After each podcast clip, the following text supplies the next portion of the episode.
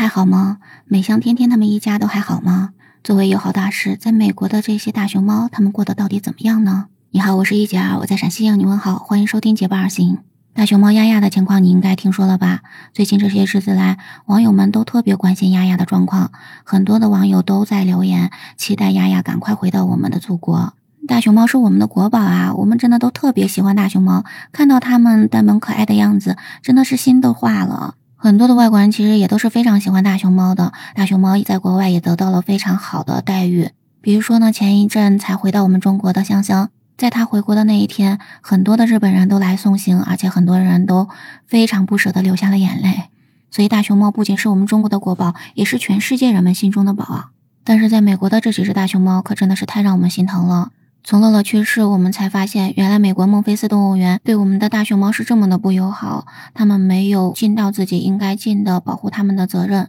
所以有很多的网友就表示说，每天在镜头前关注丫丫的情况，感觉心都碎了。我们已经失去了乐乐，不能再失去丫丫了。希望丫丫能够尽快回到中国接受治疗。还有网友说，丫丫现在的状况不是很好，不知道她还能等多久。所以就有很多的网友呼吁说，希望美国鱼类与野生动物局尽快处理孟菲斯动物园提交的申请，让丫丫尽快回到中国。这几天呢，中国动物园协会的网站上也发布了消息说，为了保护丫丫的健康状况，按照国家有关主管部门的要求，中国动物园协会已经安排专家在孟菲斯动物园协助照料丫丫了。而且北京动物园还会派出兽医和饲养员去美国，来熟悉大熊猫丫丫的饲养情况。在孟菲斯动物园跟元芳一起做好大熊猫丫丫的饲养护理工作，并且呢护送丫丫回国。昨天似乎已经看到有报道说，有中国的专家已经到了美国的孟菲斯了，但是呢具体的情况怎么样还没有其他的报道。在之前，孟菲斯动物园已经提交了申请公示的资料，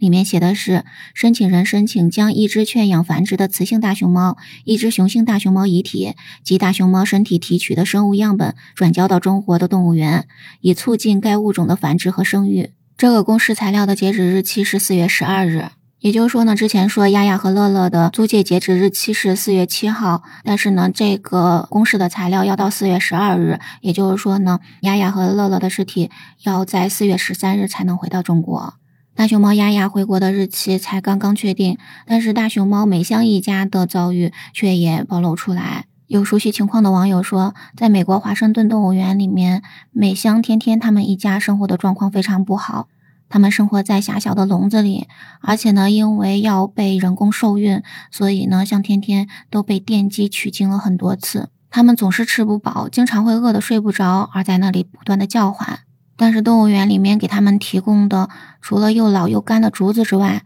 只有一些冰块，零食呢也只有涂了蜂蜜的纸盒子。美香和天天是在二零零零年的时候被送到美国华盛顿动物园的，当时他们才只有两岁。所以到现在，他们已经在华盛顿动物园生活了二十三年了。在这二十三年里面，除了自然的交配，美香呢被人工受精有二十多次，而天天呢被电击取精有十多次呢。现在的美香，她的身体出现了肝腹水的状况，情况是十分严重的。而天天也因为被电击取精了十几次，所以呢，她的脸和她的下体都经常是红肿的，她的身体和精神状况也都非常的不好。美香一共生下过七个孩子，到最后真正能够存活下来的只有四只，而且最后他们当然都会是母子分离了。那现在呢，跟他在一起的是他高龄产下的小奇迹。因为小奇迹呢是他在二零二零年的时候生下的，那个时候呢，美香已经二十二岁了，在人类的年龄来讲的话，已经相当于是八十岁了。当时呢，在生下小奇迹之后，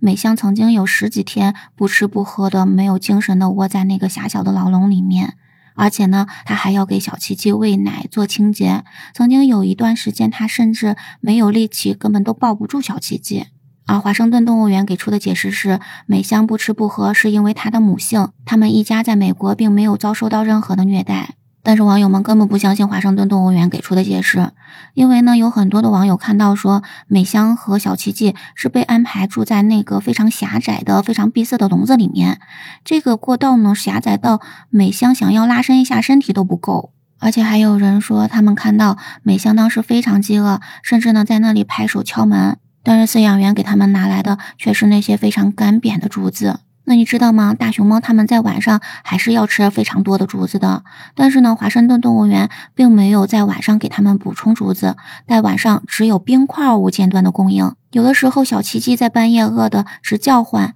但是能给它吃的不是又干又老的竹竿，就是冰坨子。你能想象吗？在非常饿的时候，没有东西吃，只有冰块可以吃。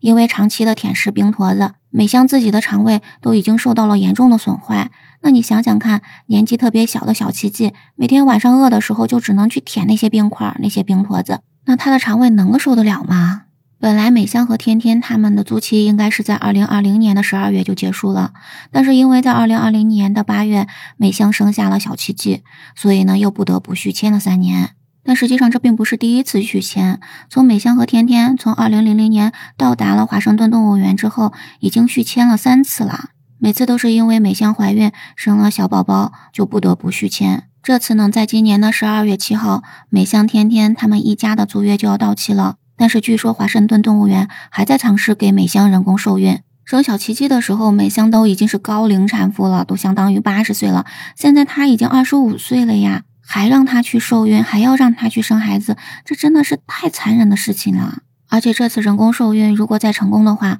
美香和天天肯定还会再要续约。那么这样子不断的续约，就让人十分的担忧。今年美香和天天能不能顺利的回到祖国呢？但是也有一些相关的报道说，美国华盛顿动物园今年预期让美香和天天按照正常的计划返回中国，但是呢，要让小奇迹留在美国。但具体的情况怎么样，还是要等待官方的最终消息。这段时间，因为生活在美国的大熊猫的这种种的遭遇，让网友们十分强烈的抗议，在向美方去租借大熊猫。很多网友也每天都在网上发出各种的声音，希望关注大熊猫的热度不要下降。那这样子的话，才能引起国家的重视，才能引起相关人员的重视。那么这样的话，丫丫的状态才能有所好转，才能让它尽快的回到我们的祖国。所以有很多的网友呼吁大家要去关注丫丫的生活，要去关注美香一家的生活，要去美国动物园和中国动物园协会的网站上留言，帮助我们的大熊猫